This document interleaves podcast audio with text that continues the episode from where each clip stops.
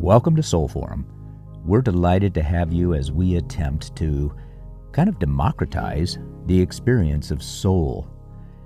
Each conversation in this second season takes you deeper into the experience of your own body, the collective body, earth body, and even the cosmic body as we explore the way soul finds expression in our time.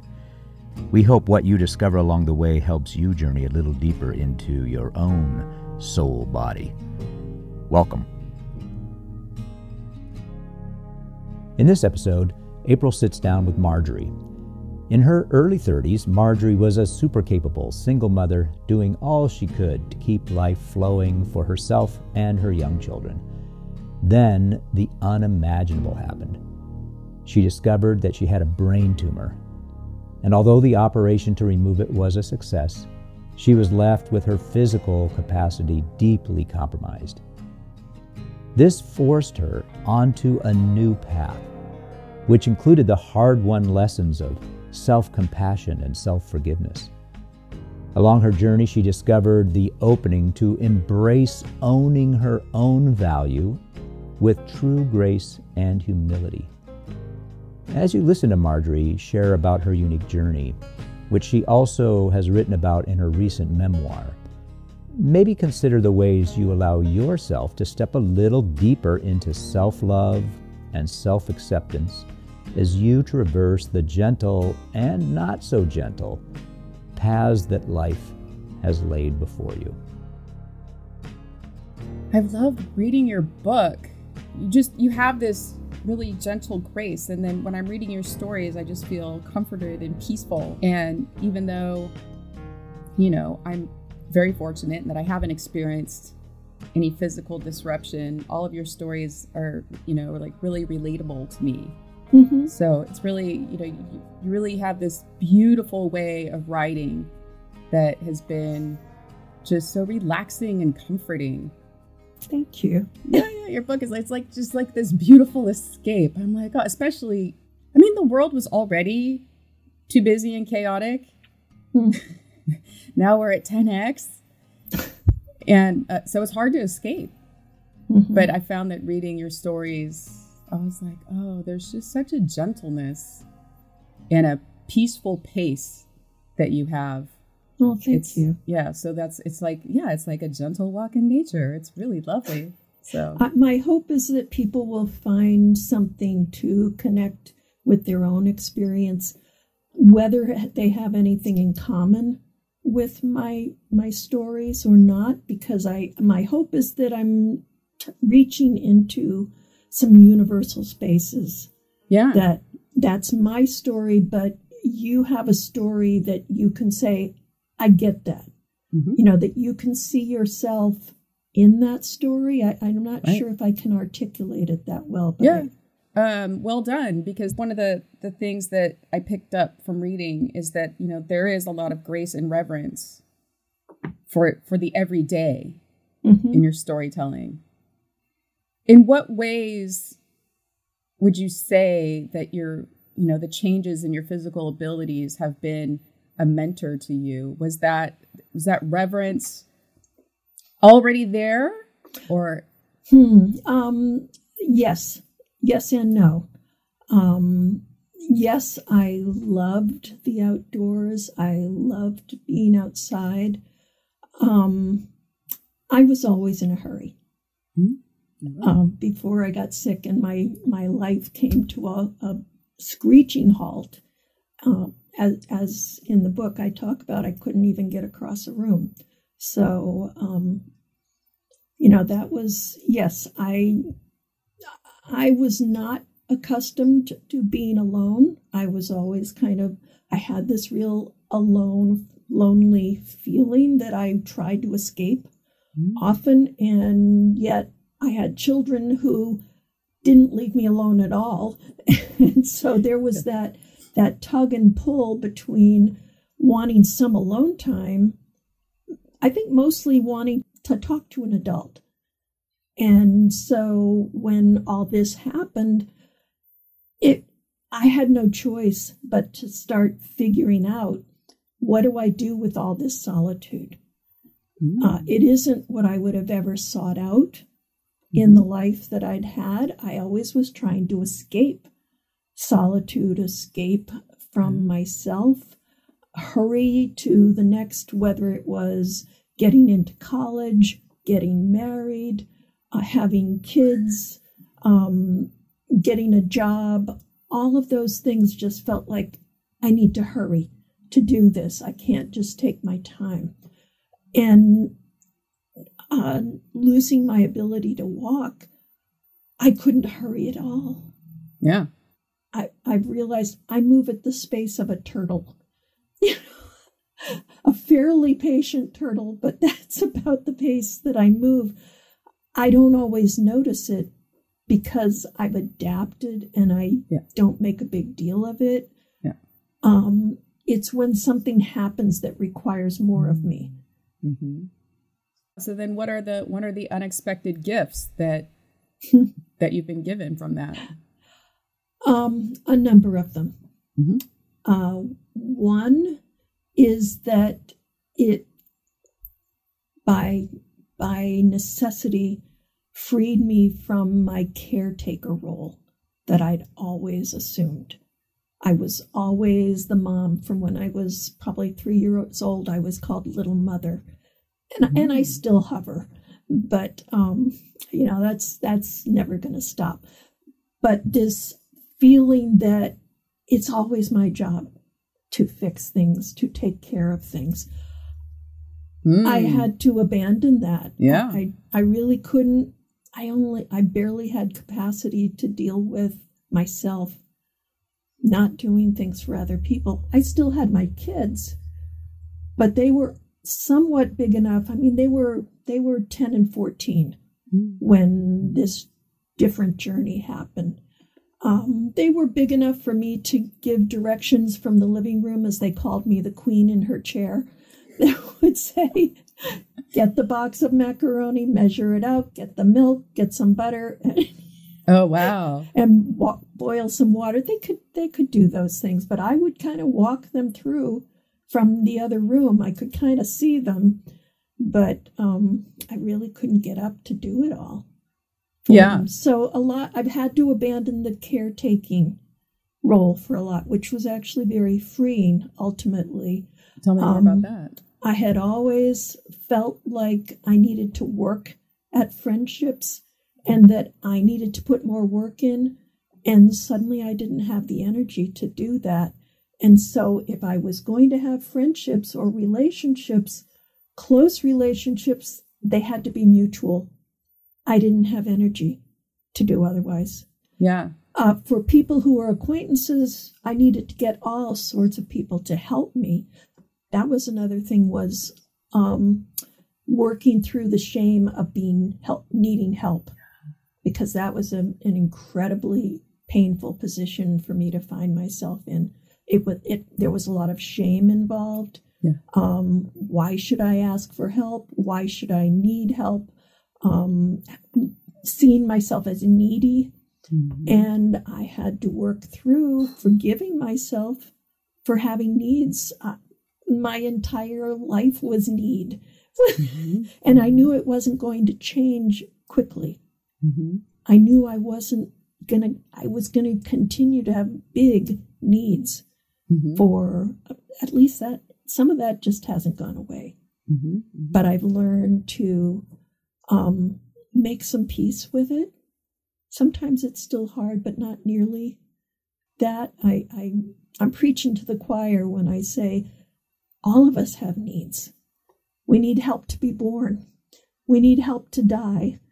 we need help when we're young mothers. You need help when you give birth. Uh, there's so much in life that is just a normal part of being human where we need help not because we're bad people, yep. but because we're human. Yep. And then, so then, how did that, did it expand your capacity for empathy and compassion? Firstly, for yourself. I mean, like, how, what was that road like when you finally, did you have to give up the fight? Uh, it's been a long. I, I I don't make changes easily. Mm-hmm. I I talk about kicking and screaming. Mm-hmm. you know, just I I I'm not real. you know, life is cool. I, That's not I, you, huh? I wish I were graceful, and mostly I never feel very graceful, but I get there eventually. Mm-hmm. I would long for that grace, and it the process of changing, of welcoming change, accepting change, forgiving myself has never felt graceful.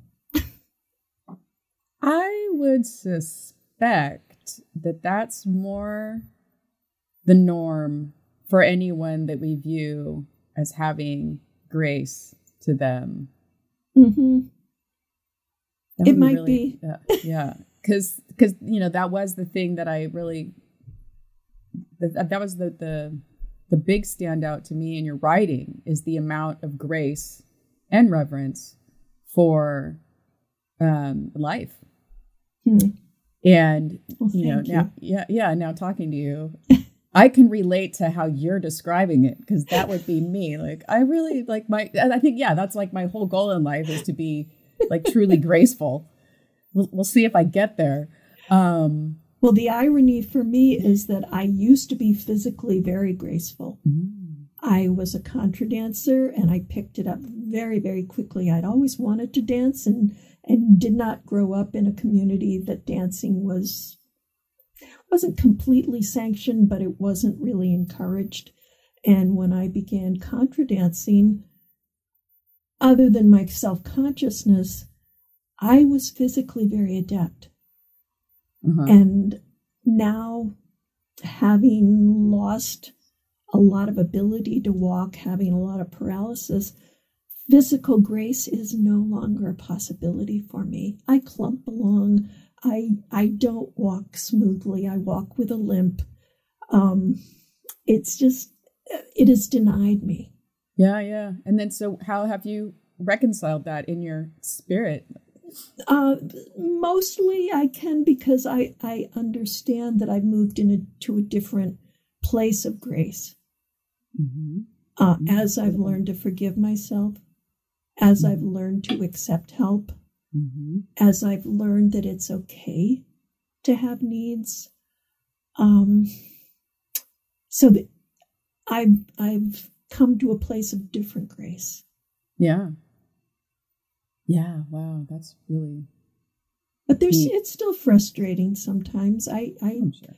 you know I don't fall as much. I've worked really hard at stretching and mm. making it so I don't have so many falls. Our house is set up with no rugs, um, very careful where things are. I have grab bars in the bathroom, railings on the stairs, things that we've done to change the environment because I can't really change me. Mm-hmm. So, um, those, but there's times that I just get, especially in warmer weather, my legs stop working. Oh is very, very frustrating. It just, over about 70 degrees, my legs don't really function. Yeah, wow. So then, do you take trips to cold places in the warmer months? yes, we went to Newfoundland in August. it was wonderful. Wow. Yeah, we'll go up to Maine, but we still do spring and fall. Um, we bike in the summer but that's because I have a cooling vest that I mm. can wear. It's harder to wear when I'm walking because I'm already kind of weakened. But if I'm on the back of the bike, I can just have the cooling vest. It's not as hard on me. My mm-hmm. husband does the pedaling, and mm-hmm. I'm on the back of the mm-hmm. tandem, and I just kind of sail along, and it's cooler. So we can do a lot more in the summer because of the bike. Yeah. Your husband's my hero in create, creating that tandem bicycle for the two of you. It's wonderful. It makes it makes it getting through summer possible for me. Yeah, yeah. Yeah. What would you say is kind of your most I don't know, profound, interesting, cherished gift that you've gained in having your life altered for you? Hmm. That's a really hard question. you know, I, I, I don't know that I could narrow it down to one Yeah. thing. Um, I, I think I've really come to a place of self forgiveness and um, stop uh, letting go of being a people pleaser, even though it's still a real knee jerk kind of reaction. Um, I'm it, it feels less comfortable, and it kind of keeps bringing me up and saying, I can't do all those things. I can't, like I was describing, I can't push harder. And if that's what it takes to pe- to please people, can't do it. So what am I going to do? Uh, so it, it isn't that it gives me an excuse. It helps me understand that those compulsions were not necessary. Big gift. I bet you you can see that people pleasing, like, oh, there it is again. I, I do. I, I mean, it's I I will always. It's it's part of my personality. Yeah, yeah. So I don't really deny it at this point. I try hard not to let it control me because the consequences are pretty severe if Yeah. I really do things that other people need me to do just because I have a very low seizure threshold. Oh, okay. And if I don't take care of me, that seizure threshold is right there. Everyone has one.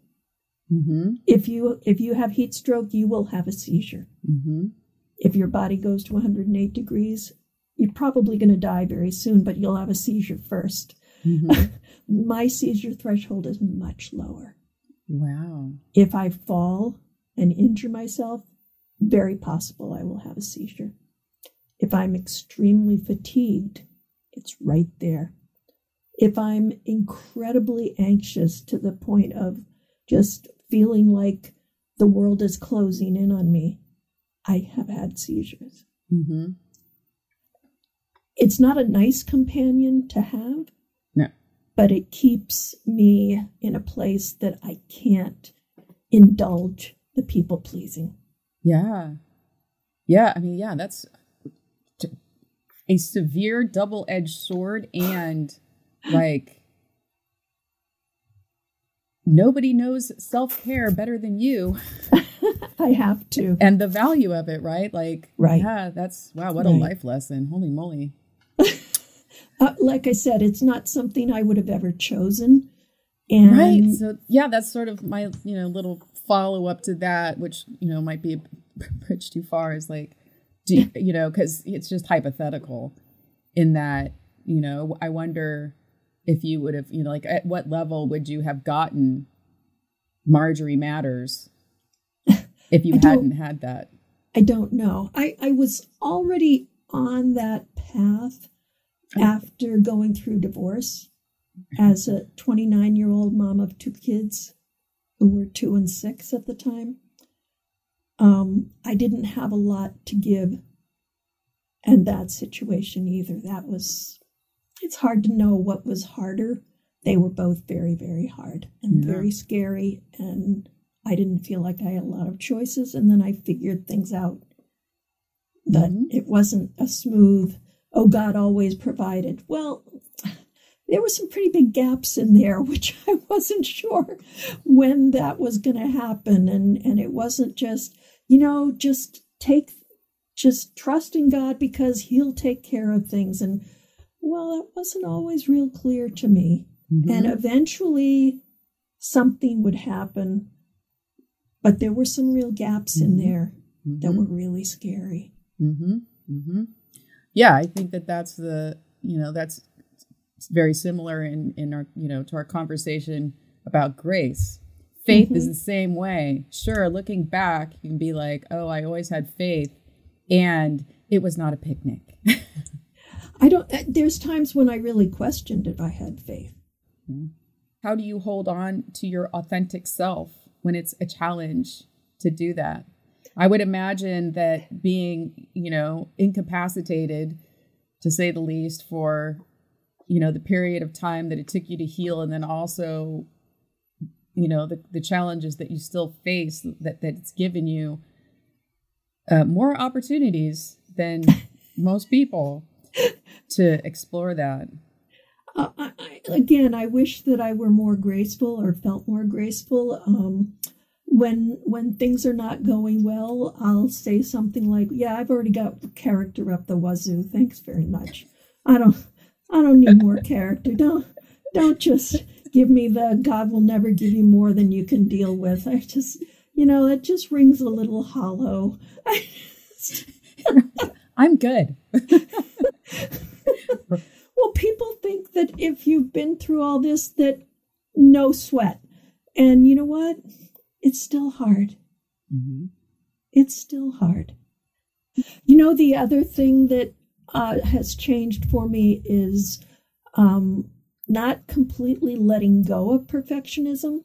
Mm. But I used to feel like if I don't do it perfect the first time, I should give up. Oh, wow.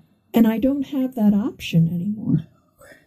And it's a humility of saying, not good enough yet, but I can try again. I, I think my writing practice has really taught me that because to write well, you have to keep practicing.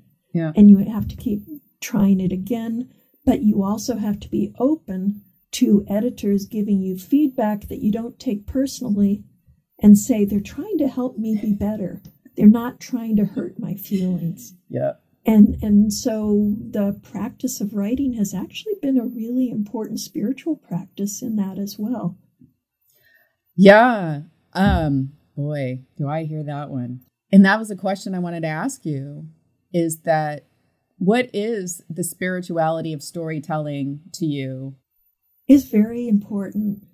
Mm-hmm. It's it's how I think. I think in stories. I, I grew up with Southern women storytellers. I learned family connections, not just by family trees, but well, this person was related to that person, and here's a story about that person that helps you see who they are and why they're important and what significance they played in this family, what they did that made a difference, um, how quirky and odd they were. And those were all stories that I got a lot from my mom after we'd spent two weeks at my grandmother's every summer. Mm. And on the way home, the whole half of the town we were related to. We, we, we were related to. Where I lived, nobody was related to us. And so I would actually, I felt like I was going home mm. for those two weeks, but I still didn't really know these people. And so I would start peppering her with questions, and she was more than happy to mm-hmm. tell me story after story after story and it's what i do i you know it's it it's kind of as natural to me as breathing mm-hmm. is telling stories mm-hmm.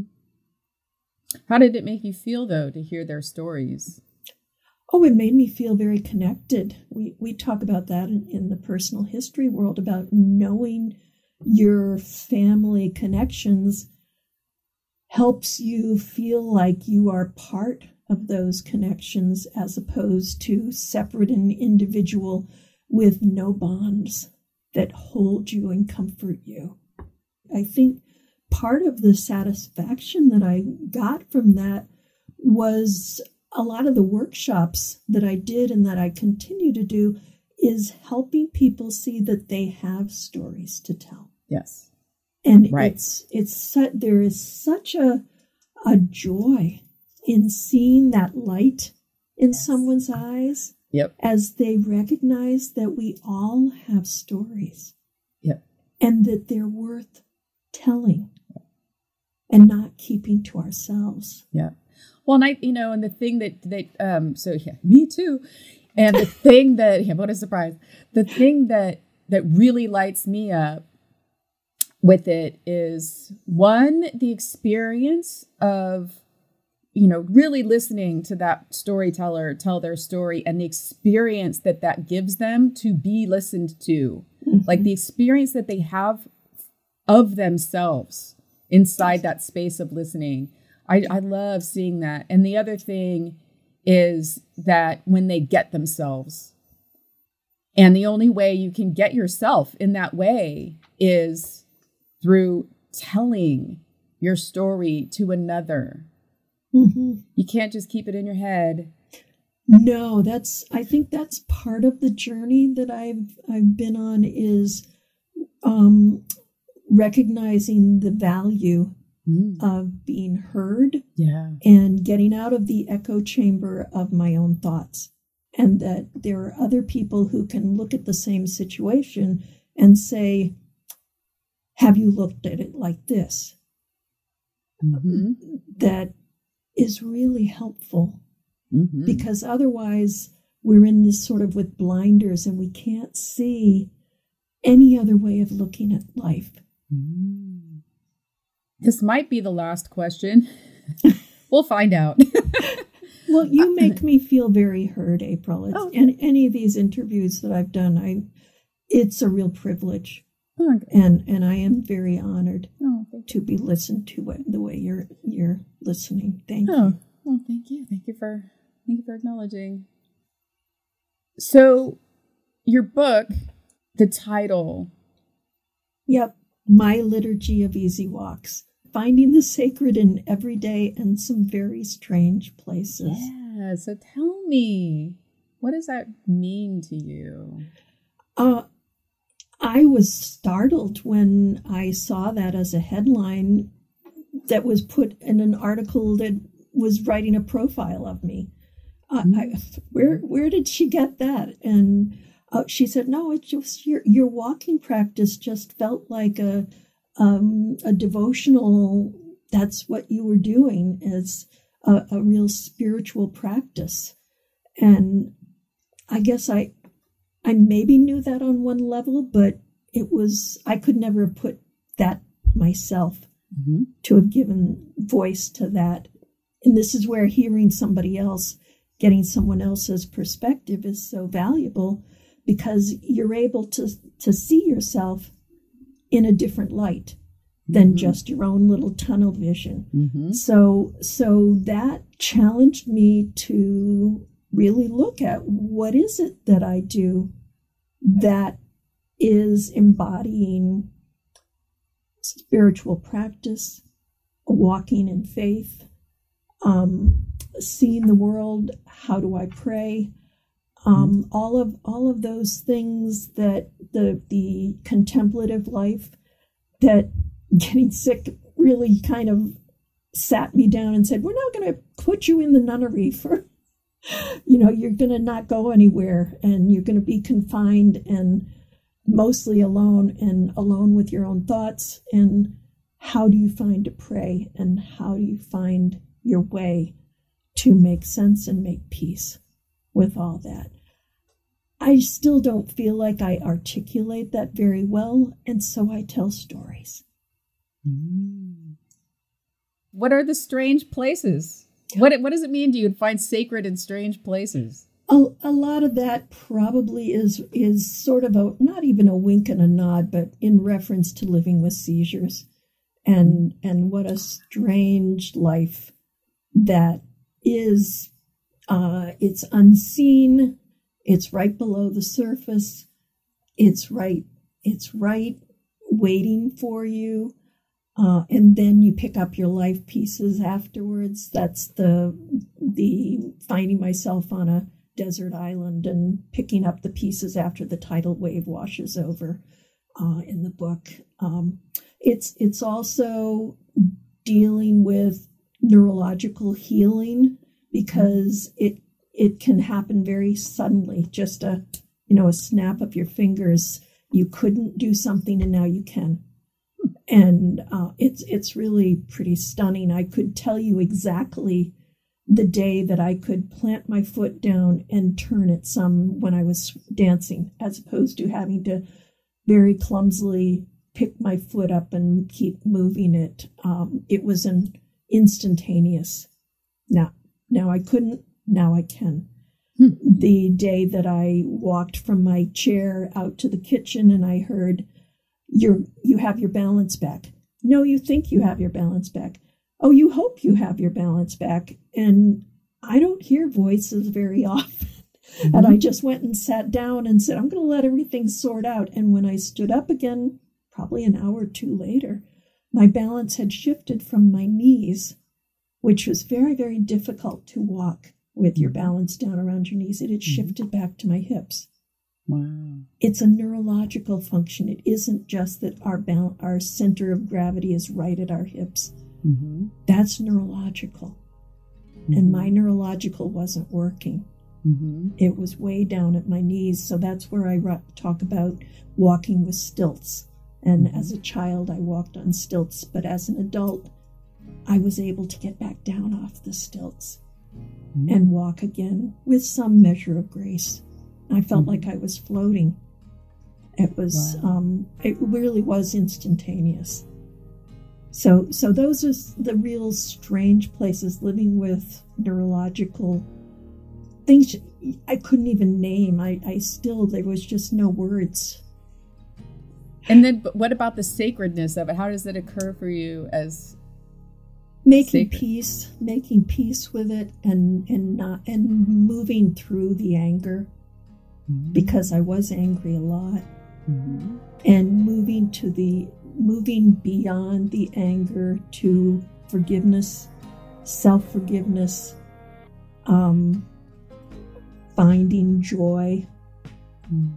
I- It's the when people say, "Oh, you know, as long as you've got your health, you're you're you've got everything." I say, "Really?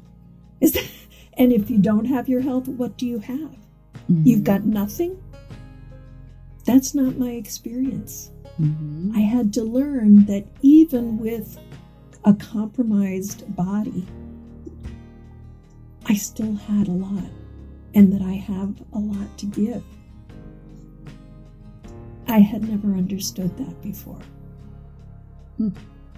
It's incredibly sacred to me to know that I have things that are of value to give to others and that they have value to give to me. It's the somebody's got to take, somebody's got to receive the gifts. Yeah. You know, all we just keep giving and nobody ever accepts Mhm. those gifts, it all gets bottled up. Mhm. So it has to move back and forth. Yeah. That's very sacred. Yeah. Wow, that was beautifully put, Marjorie. And that's the gift of your book. Well, thank you.